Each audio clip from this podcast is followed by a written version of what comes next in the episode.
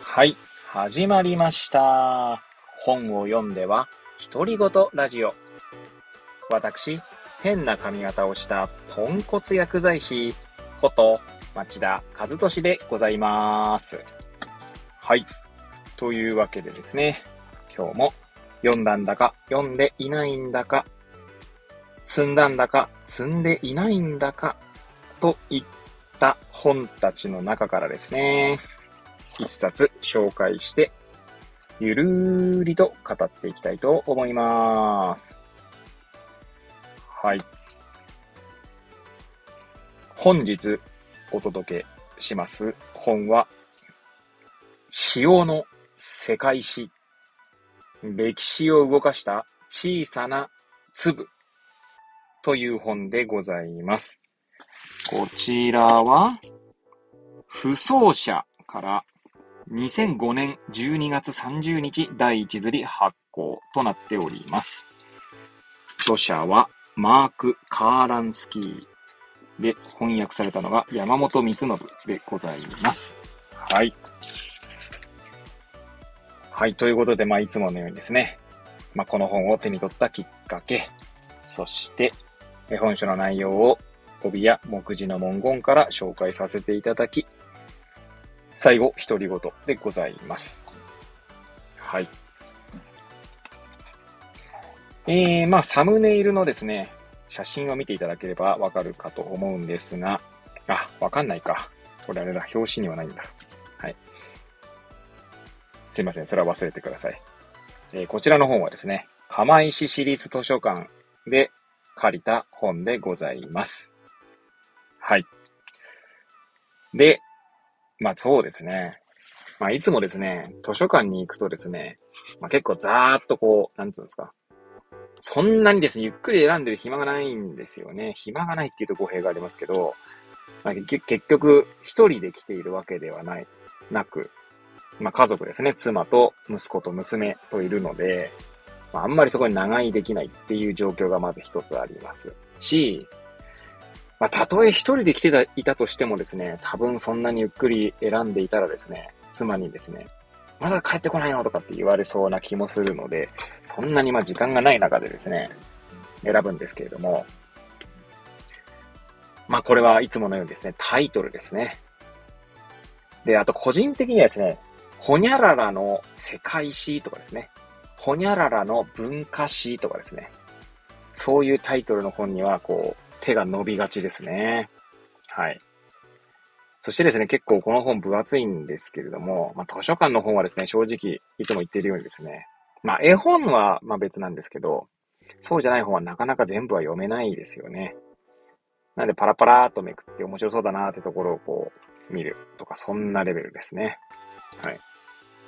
ということで、まあ、きっかけは、図書館で目にしたというところでございますけれども、では、えー、本書の中身ということで、帯や目次の文言というところからですね、紹介していきたいんですが、こちらはですね、帯がないですね。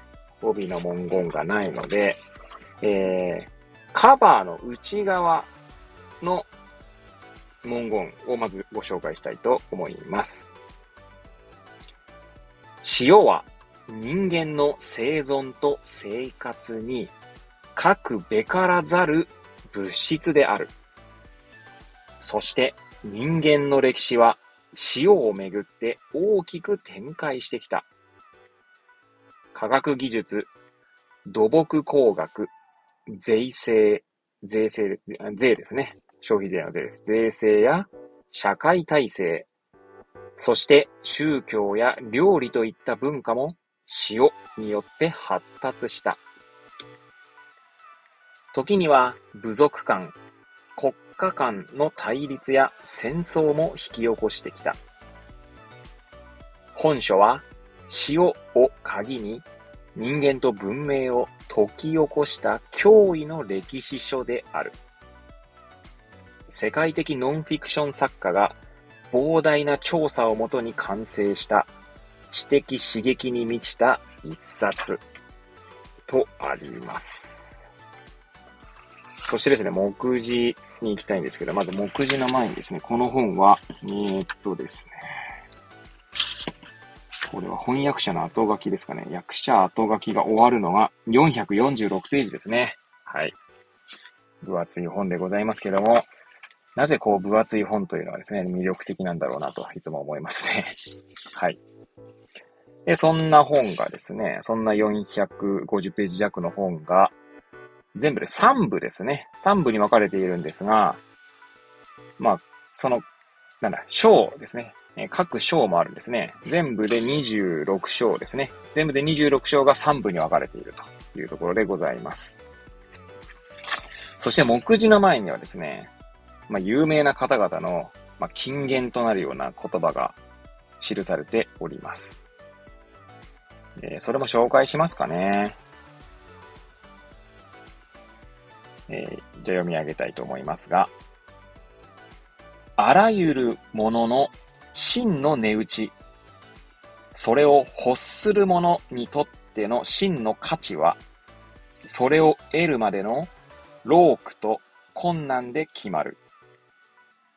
アダム・スミス論、あ、アダム・スミス著国府論ですね。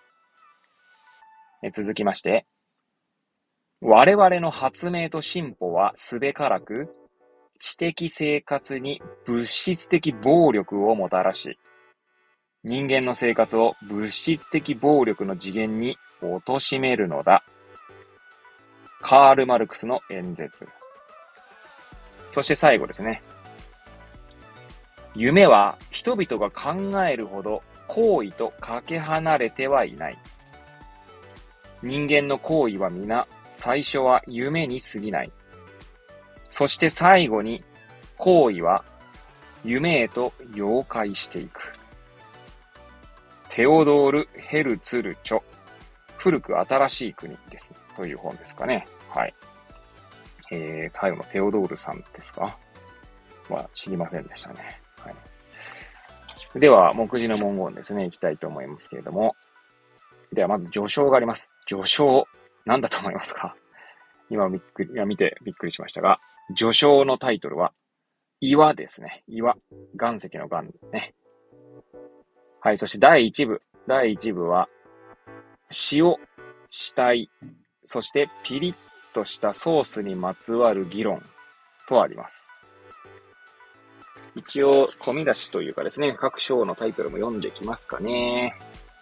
え第1部ですね。第1部はえ全6章で構成されております。え第1章、塩に託されたもの。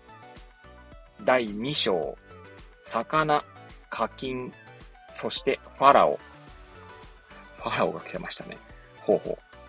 え第3章、タラのように硬い塩漬け男。ほう。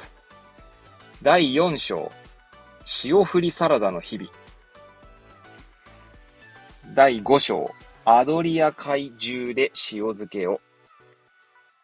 第6章、二つの港に挟まれたプロシュート。第2部、ニシンの輝きと制服の香り。制服って制服する、されるとかのですね。はい。制服です。えー、第7章から第17章で構成されております。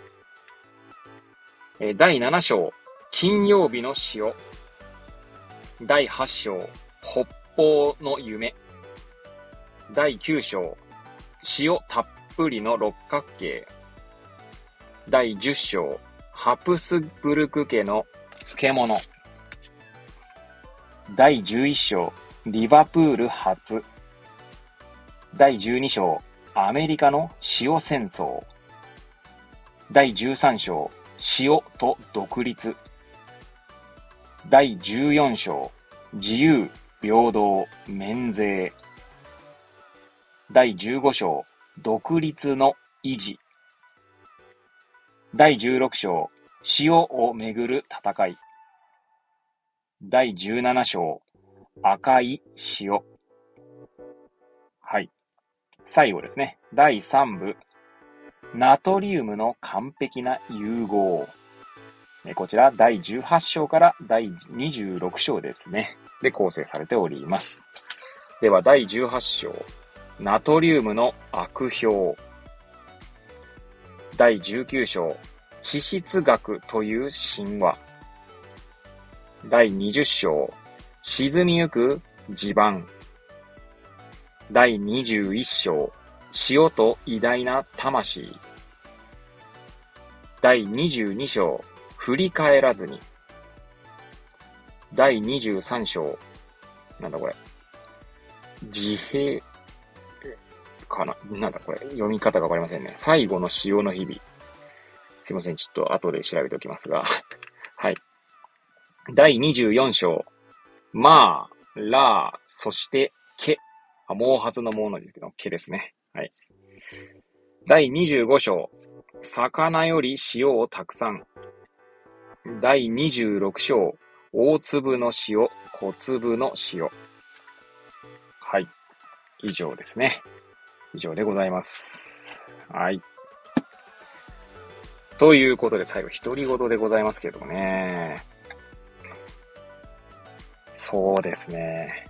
まあ、塩で何独り言語るかって今ね、ちょっとわけわからなくなってますけれども、まあ、個人的にはですね、まあ、塩というとですね、結構その薬局でですね、患者さんとお話ししていると、あの、血液検査とかのですね、結果で、まあ、塩分摂取量が多いよとかつってですね、まあ、先生から、まあ、注意をされるみたいなシーンがですね、まあ、日々ありますね。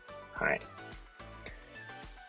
で、まあ、こう、まあ、皆さんね、よく健康番組とかでね、ご存知かもしれませんが、まあ、血圧とかですね、まあ、そういったものが変わりますので、まあ、注意を受けるわけですね。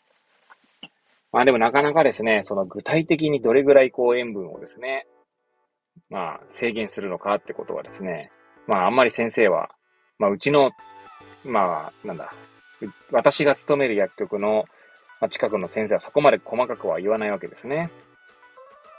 で、まあ薬局に来てですね、検査値を見せられて、まあどうなのみたいな感じで言われると、まあ質問を受けるわけですね。まあ、答えられる限りは答えますが、まあ、なかなか私たちもですね、そこまで細かくお話しすることができないこともあります。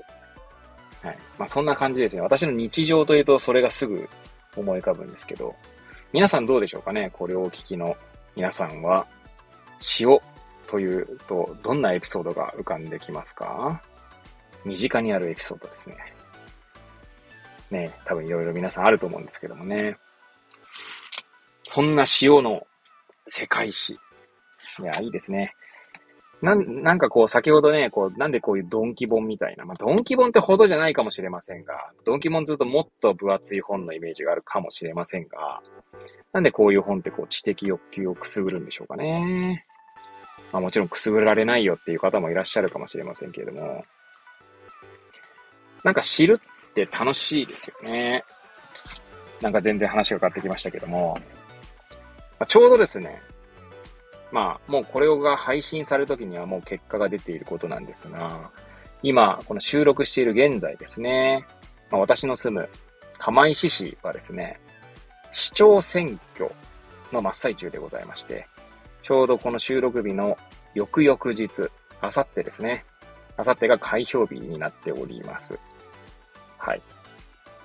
投票日ですかね投票日か。投票日プラス開票日って感じですかね。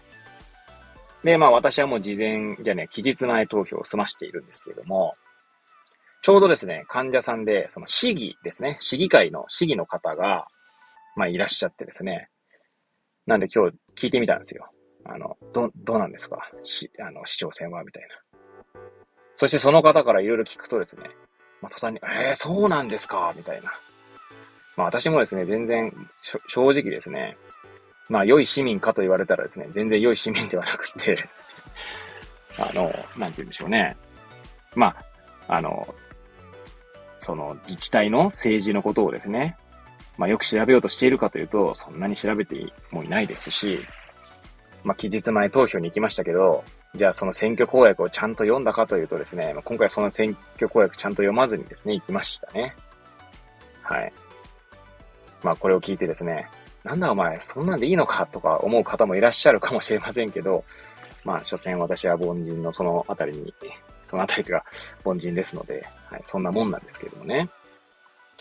まあ、ちなみにその市議の方から聞いた話ですと、まあ、今回、私、じゃなくて、えっ、ー、と、釜石市のですね、市長選は2人の、まあ、候補者がいるんですけども、まあ、私が投票していない方の方の、評判というか、その、なんていうんですかね、その公約の、についてですね、ちょっといろいろ教えてもらったんですね。で、そしたらですね、いや、なるほど、みたいな感じになったわけですよ。まあ、私は相当ですね、まあ、影響を受けやすい、本当に 単純な人間ですので、まあもう期日前投票済ませていなかったらですね、もしかしたら、あの、投票先を変えていたかもしれない。まあ、かもですね。でもまあ、結果的に変えなかったかもしれないんですけど、はい。いや、そんな感じでですね、やっぱりこう、新しい視点というかですね、まあ、そういったものを知るということがですね、まあ、どれだけこう、面白いかという、まあ、身近なエピソードを紹介させていただいたんですけど、まあ、そういう意味ではですね、まあ、本というものは、新たな知的、こう、欲求をくすぐるというかですね、まあ、知る楽しみを教えてくれるものだなと、まあ、私はそう思ってですね、まあ、本を読んだり、積んだり、まあ、読まなかったり、買ったり、買わなかったり、みたいなことをしているわけです。はい。まあ、そんな感じでですね。まあ、ただ喋りたくてこうやって、まあ、私は配信しておりますけれども、はい。まあ、そんな感じで今日のところを終えたいと思いますが、まあ、こんなね、はい。私の配信ですけども、まあ、聞いていただいてているのであればですね、まあ、えー、本当に、えー、ありがたく存じております。えー、日本語が合ってるかわかりませんが、はい。